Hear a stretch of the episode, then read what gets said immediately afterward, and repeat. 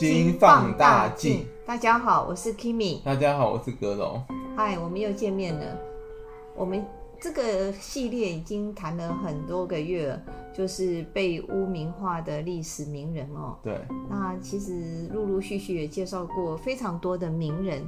呃，那因为还是有一些我们觉得有必要来跟大家分享，所以我们今天还是用这个主题来分享。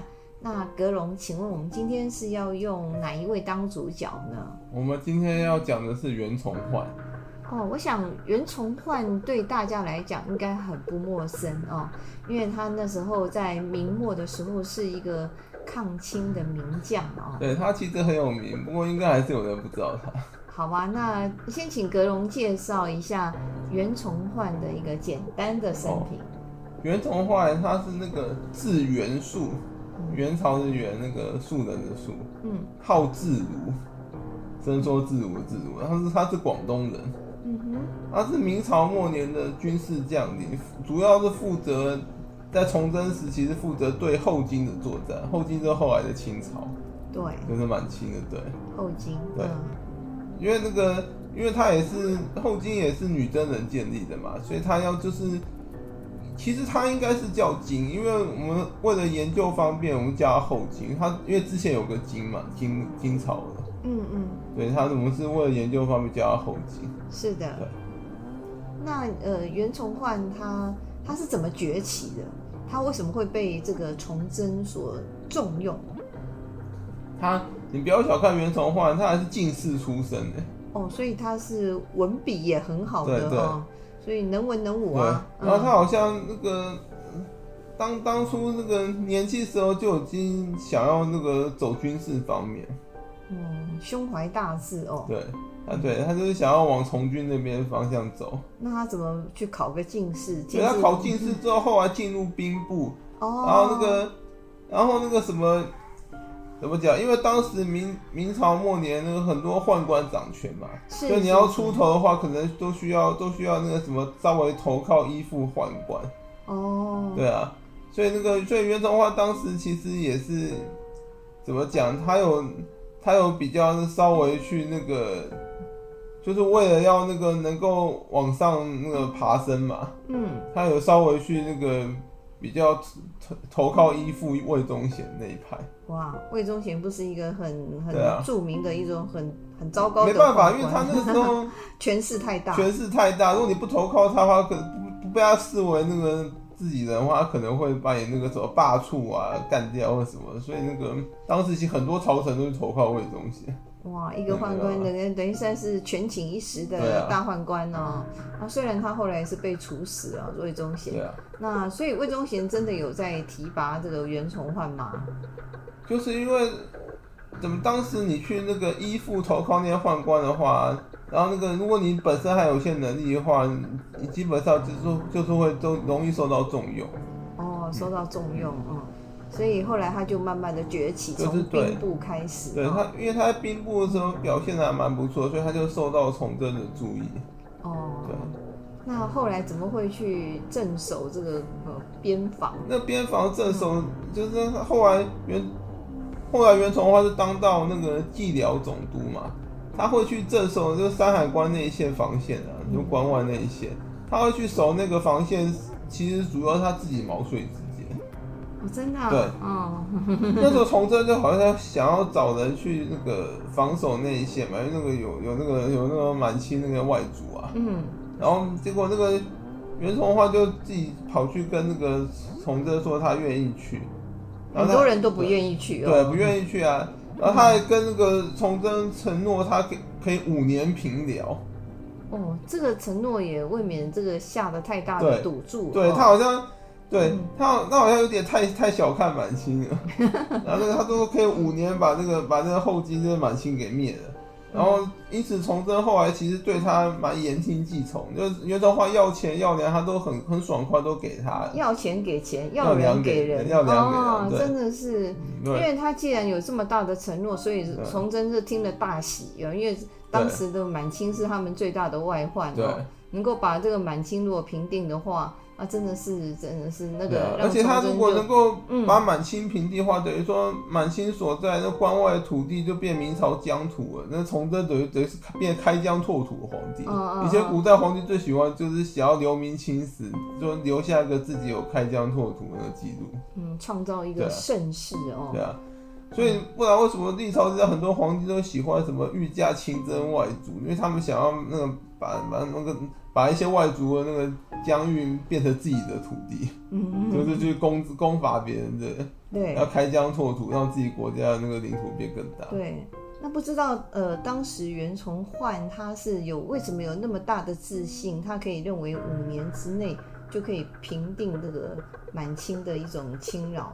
因为他那时候都是觉得啊，那个满清，因为满清那时候才刚崛起没多久，嗯。然后，因为满清在崛起之前啊，他其实这个什么是其实最最早他们是依附蒙古人的，所以他妈所以后来呢，然后所以他们认为说那个嘛那个满清这个这一派好像其实也没有很强，他可能袁崇焕就是比可能就有那种大国的那种轻视吧，觉得说觉得他那个明朝是泱泱大国，然后那个满清是那种那种。外患小卒而已，然后大概是这样的。对，那种就是叫做自我的优越感，对，自我优越感，民族优越感，觉得别的那个、啊、都是那种呃，不不堪一击的，所以呃，很快就应该可以把它平地平定啦。所以我觉得有时候现在很多、嗯、很多国家都有这种优越感，认为自己是大国，轻视一些那种小国家。这种叫做什么大国的傲慢吧？对啊。那也因为这样子，而你不。呃，轻敌啦，对，有时候轻敌是一个最大的一个政策的错误，对，所以袁崇焕也是带着一些些的轻敌的一种想法，然后想要立功，所以就毛遂自荐哈。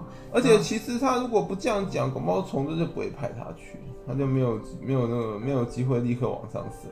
然后、啊、他当然夸下一些海口，讲的那个稍微那个拍胸脯保证，对，讲的、啊、稍微 over 一点，才能让让崇祯那个想想要启用他。对啊，对啊，所以当时其实明朝已经是蛮衰落了，而且国库非常空虚。对。那其实明朝衰落真的不能不能，大部分责任都不是崇祯，他前面几代皇帝就把那个家产败光了。对啊，对啊，所以他是捡了一个很烂的一个摊子，可是他也想有一点作为，所以他把这个仅有的一些国库里面的一些呃那个银两都是交给了这个袁崇焕，希望他把他其实是把那个当时怎么讲？大部分国库的那个收入都拿来做军事支出，没办法，因为那时候内忧外患，内部有什么农民起义军，嗯哼，外面有那个满清，所以说其实崇祯为了要保住他自己的朝代跟自己的那个什么皇位，他他。得要把所有的几乎经费都拿去做军事方面支出。对呀、啊，就像有一些国家，它的国防经费哦、喔、是不断的扩增。对啊，没办法，因为他们有时候那个就真的有必要要那个啊，嗯嗯，要那个要那个什么，就要让自己强大起来啊，就必须要增加一些国防的一些对啊呃经费，或者让自己的武力比较能够呃第一个能够抵抗，第二个可能他有这种侵略的一个野心，他也必须要这么做哦、喔。对啊。那所以严崇焕就。这个带着钱、带着粮啊、带着带着兵，就往那关外去。就带着他对崇祯提出了一一一些要一堆一堆要求的跑过去。嗯、其实我觉得袁崇焕那个一开始啊，他可他可能就像那个什么那个什么，嗯，那种我们现在很多的那种交易一样，他开出一个对方不可能答，他认为他对方不可能答应的条件，故意那个开。开很高的那个药价，他没想到崇祯会答应他，而且都尽数给了他，都悉数给了他。他就袁崇焕一开始，他一开始可能因为，可能因为崇祯可能要用他钱，一直希望他立一个什么像保保证书一样，就是这样这样，就是说军令状，军令状，希望他能够做一些承诺。所以袁崇焕可能被逼的没办法，才说他五年可以平掉，然后开了一个那个。非非常那个，就是一般皇帝不可能答应他的条件，希望崇祯，崇祯因此不要再逼迫他。没想到崇祯居然，嗯，居然把他所有西条件悉数答应了。对啊，通通满足他。然后呢，这句通话就蛮傻眼，只好只好摸着鼻子去了。他他开了那种等于是天价，那天价他也希望说崇祯拒绝，那他干脆就有顺着对对对对对，他可以顺借坡下，不是他可以借坡下驴，叫嗯，我跟重生说五年平交。因为你这些条件没办法满足我，所以我所以我做不到。他希望能够有个那个，就是那个嘛，有个但书，有个有个台阶台阶可以下嘛，有个弹性。因为他被逼着说说出五年平辽，然后他他后来想收回这句话，可他自己在皇帝面前说，他只好故意开个很高的条件，希望皇帝没办法满足他，到时候他就有借口可以说，因为你没有满足我这些我要我的这些要求，所以我五年平辽做不到。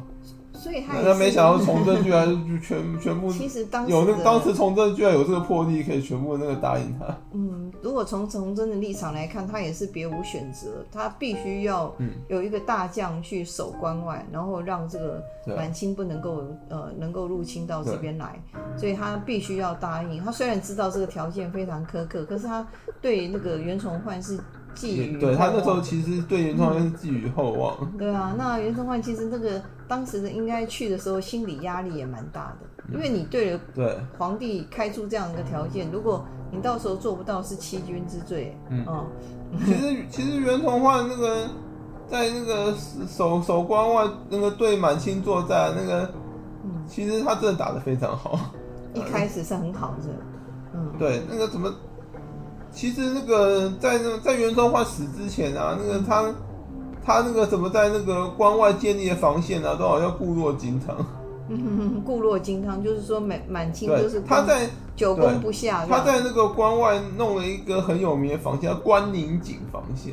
哦，这个关宁井防线。关宁井就是指山海关、宁远跟锦州，他把这三个三个关外要地连成一线，然后然后然后中间再。穿插一堆那个堡垒啊，那些什么的，然后把它就把整个连成一道像像类似那种长城一样的防线。嗯嗯嗯。然后那个时候，他就以山海关为后盾啊，然后宁远当中间啊，锦州是最前面就变先锋来那个对抗那个满清。那满清就被这个防线弄得好像那个几十年都入不了关。哦，所以他在那边有守到几十年，是不是？在那个就是袁崇焕在那边应该也是蛮时间没有。那么长哦，呃，因为他去了嘛，对，去了以后他呃也打了一些不漂呃蛮漂亮的战哦。关宁井防线呢，那整个袁崇焕建立的防线，等于说阻挡了满清十几年了，对，蛮蛮久的时间，对，他就一直挡到吴三桂那个让清军入关为止。虽然他没有做到说五年把这些 清兵都消灭哈，可是他也挡住了。可是他弄的这个防线至少。至少让那个明朝跟崇祯那个续命了十十年以上哦，了解。因为没有这个防线，满清早就打进来，然后内部又农民起义，明朝早就灭亡。崇祯也不可能当了十几年皇帝，所以他也是有相当大的一个军事能力跟。关宁井防线这个防线其实有两个很大的缺点，嗯、一个就是说它是个静态的防线，就是说如果。那个这种静态防线就很像那个历史上那个马奇诺防线，嗯、就是说敌军如果久攻不下，他就他就会想办法想尽办法绕远路绕开这条防线，就我不跟你打了，我从别的地方进来可以吧？嗯嗯。后来皇太极就这样玩，他从那个蒙古那边进来，他们他觉得这个关宁井防线他实在太难啃了，他吃不下，不知道已经不知道。多少那个满清的那个那个族人死在那个防线下，只要他他觉得说我连他那个连那个皇太极的父亲努尔哈赤其实都是等于是死在那个防线下，不是那种什么红衣，对啊，被红衣大炮然后击然后击打伤了，后来没多久就死了。所以当时那个袁崇焕的那个武力还蛮强的，还有大炮哦，蛮厉害的。但是红衣大炮好像是好像是从好像是从那个什么那个荷兰那边进来的。对啊对啊，就这个还蛮厉害的哦。那所以人家说打不过我躲你嘛，对啊对啊，然后 就 绕开你。第二个很大的缺失是关宁井防线，这个防线非常烧钱。哦，他每年要维维护这个防线，一堆堡垒啊，什么城防啊，什么军饷啊、粮食啊，这些士兵啊、人数啊，加上那些守城的那些东西啊、物资啊，嗯，这个防线每年的维持费用高达五百多万两。这个。怎么会这么高啊？然后真的是天价哎！对，然后当时那个明朝一年可以用在可以动用在军费军费上支出啊，就可以用在军事上的，也总共也只有八百多万两。等于是他这边有一半以上，一半以上都要烧在关宁井防线。嗯，所以我一直觉得后来崇祯杀袁崇焕，其实妈，我觉得很怀疑他根本不是不是那个什么真的重反间计，他是因为他觉得袁崇焕对皇权有威胁，然后也为了省钱才把他杀。花太多钱，对，这个太烧钱了。那他实在是。他快收，他崇祯已经受不了，每年每年要花那么多钱，而且因为他是静态防线，他以防守为主，所以他只是让满清进不来，他可他没办法把满清消灭，所以嘛，所以崇祯当然也觉得那袁崇焕这样搞，他也没有什么重大建树。对，只是挡住了敌人，只挡住敌人，没有办法消灭。对啊，敌人还是在，然后他在在关外继续慢慢壮大。那这个是不是袁崇焕的一种策略啊？他故意不去消灭，或者还是他不敢去消灭那个敌军，我只能在用防守来代替进攻这样子？我觉得这个很难说，应该是以应该是无法消灭为主吧。我觉得袁崇焕应该也没有非常故意，因为如果他是他真的是有这种故意的心态，那后来崇祯要那个什么？打算杀他的时候，他其实可以可以造反，他也没有。对对对，了解。其实我觉得是因因为满清的那些那个八旗军啊，本来就擅长野战嘛，嗯，他们说以骑兵部队为主，嗯，然后没有那个什么那个啊，所以明军呢就比较擅长守关啊，所以你妈你去跟他野战的话，基本上就那个以卵击石。对啊，对啊，所以说那个时候袁崇焕策略是没错，他觉得说我们既然擅长守城，我们就以防守为主啊。那如果你开了开了城门跑去跟他打打野战的话，可能是不是那个清兵的对手？对啊，他们觉得以防守为主，把他挡在关外，到他们那个没有粮食进了，那么用尽，他们自己就退兵了。没错，所以后来皇太极就是用绕道而而行的一种策略嘛。对，嗯，也算是成功哈。呃，这个清兵也算是成功。其实袁崇焕生前有一次机会，应该应该有机会可以可以去那个可以那个击败满清。嗯，可是他没有动。在皇太极那个逼近北京城之前，后面会讲，他后来有有打到北京城下。嗯，皇太极就就就率军进来前啊。嗯，那其实有有一次，然后满清那边关外好像然后整个大缺粮食。然后那时候就有其他的那个什么明朝大臣建议袁崇焕说：“你干脆率兵出关作战。”哦，可能袁崇焕可能比较就直接直扑满满清的那个本大本营。是袁崇焕可能比较保守，或他有其他考量，他就没有动。哦，就错失良机了。对，他没有动。那个时机点，如果他他敢进攻的话，有可能会消灭了满清哦。嗯不过袁崇焕有想到，可能那个皇太极有从蒙古入侵，他要打有有，他就他有有上书给崇祯，跟他说那个那个后金可能会从蒙古那边打进来。其实袁袁崇焕虽然这样建议，可是那个崇祯已经几乎没有钱可以烧，然后请问，我们我觉得，嗯，主要。最主要不是在没钱，是崇祯已经无无兵无人可用，他能够，因为他内部有农民起义军啊，然后外部有满清，等于他能够派的那个精兵强将，他早就都派出去各地镇守了。嗯嗯。那所以你们你临时跟他说什么皇太极可能从蒙古入侵，那他他已经调不出部队来。嗯，真的很可怜啊，就是 内外交迫的一个状态下哦。其实很多那个。朝代会灭亡啊，嗯，都不是皇帝问题，是是是亡在大自然。朝代灭亡，且都都天灾不断，嗯，就是说那个，那么等于说是大自然把那个朝代给消灭了。真的吗？对啊，因为、嗯、因为你如果等于说，如果你一个朝代啊，如果只是只是内内忧外患的话，如果你没有天灾的话，还还有机会搞定。对对，因为你天灾一来，就可能会什么缺粮。急缺粮，然后然后或是什么，然后很多民众百姓就活不下去，就加入造反了。嗯，就等于说天灾会壮大那些叛军。是，因为对啊，因为百姓等于说天灾可能摧毁他的家园，然后让他又没东西吃，那最后最后只能变灾民难民。然后当当朝廷无力赈赈灾，就是救助那些灾民难民，他们只能够起来造反，加入那个叛军。其实我们现在呃的现代社会来讲。大自然的反扑也是我们人类一个很大的威胁。啊、你看，这、啊、个有时候这个、啊、呃森林大火一烧就是烧不了多少，然后、啊、海啸、呃、海啸，然后地震，地震然后洪水哦，然后干旱，然后那个整个那个地球暖化，啊、最近地震很频繁，昨天晚半夜还有大地震，所以就是会有不断的一种呃天灾的一种出现。嗯、那这个好像就是人类未来是要呃是不是会灭绝的一个很大的一个因素？很有可能啊，恐龙就不是灭亡因素其中之一，就是天灾啊。那陨石撞击地球，让气候环境大变，然后最后才灭亡的，它灭亡原因之一。是是是。对啊。所以后来这个明朝，也就是因为呃天灾人祸不断，然后造成这个走向嗯败亡灭亡的一个命运啊。那我们就回到这个袁崇焕的身上来讲，他后来是怎么样由盛而衰，然后最后被崇祯皇帝处死。袁崇焕其实会被崇祯处死，这个原因其实他自己种下。嗯，他那时候跟崇祯提出什么五年平辽啊，嗯，他并没有做到，可是崇祯满足他一切要求。嗯。所以那皇帝当然心里又不爽，他说你你要你要怎样我都答应你了，结果结果你答应我，居然你怎么没做到？这是欺君罪啊！而且你开的支票跳票，你不管任何人都没有办法接受你这样的一个状态。等于说从这早就对他有心生不满了。嗯，而且袁崇焕后来做了一件很奇怪的事，他把另外一个那个守边大将毛文龙给杀了。对，而且他擅，就是说历史书记载都要擅杀毛文龙，而擅自用“擅”这个字，是因为他没有知事先知会崇祯，他杀完了才告知崇祯。这是僭越。对，嗯，而且最扯的是，他杀的毛文龙，他杀毛文龙的理由是他他用尚方宝剑来杀，他说代表尚方宝代表说我有我有皇帝给我权力，所以我可以直接先斩后奏，先斩后奏，对。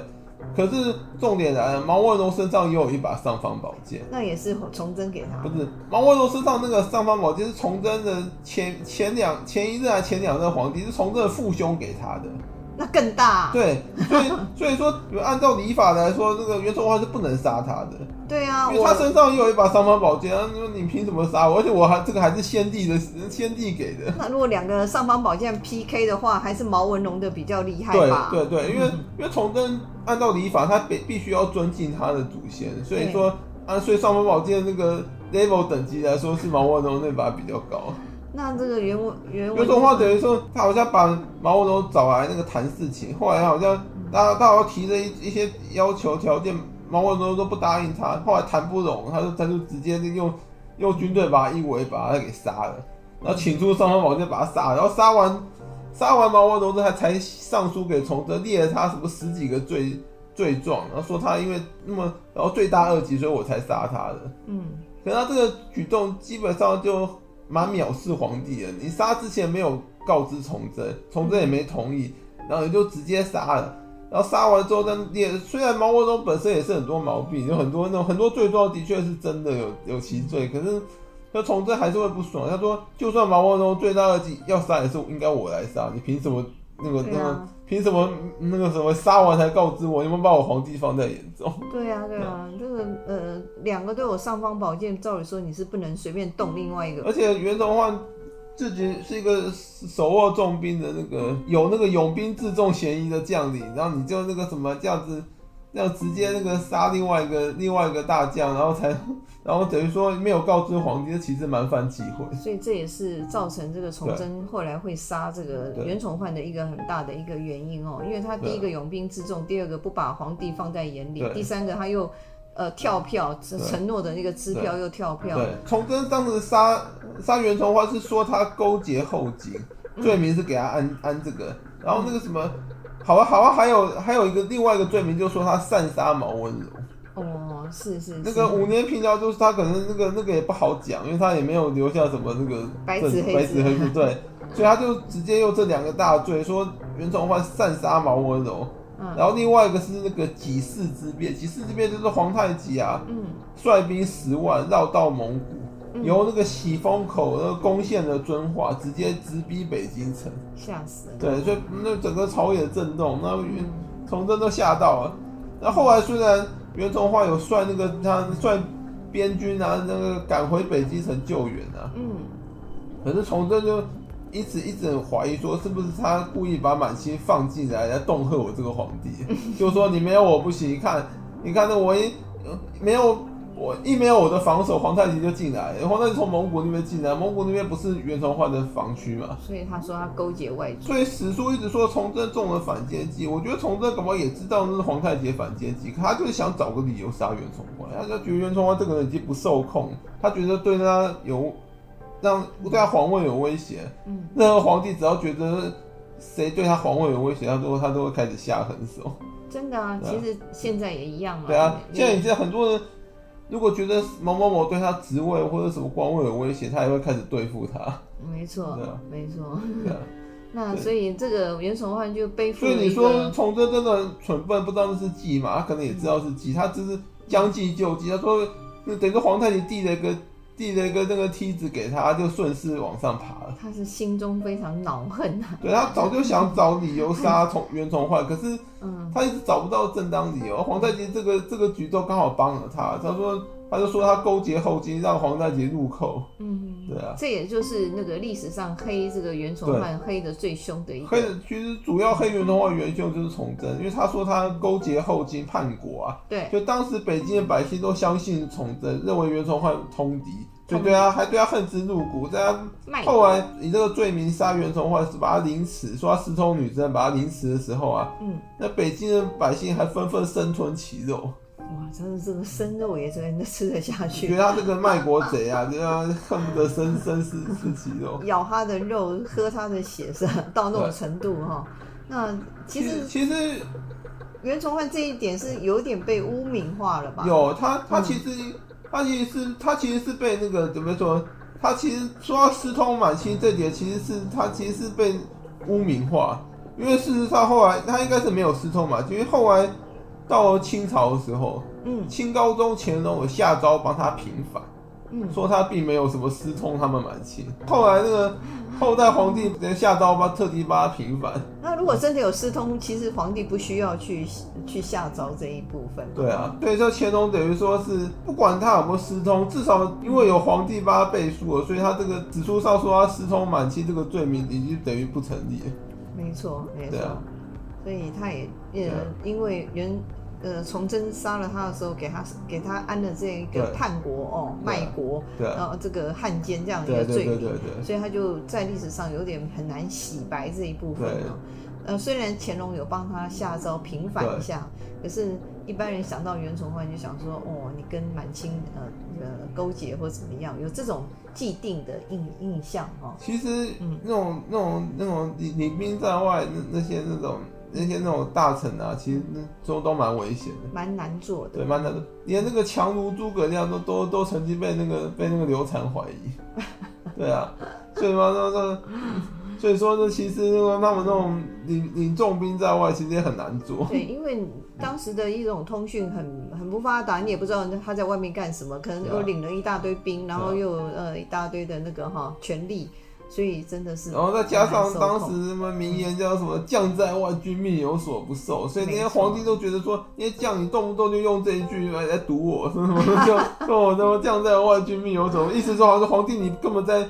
你管不到我，不是 说，因为他这句话主要就是说，皇帝你京师里面你根本不不清楚前线的状况，你就别外行领导，对，不要乱指挥，不要乱指挥。所以，我所以你的指挥我可以不听你的，没有错。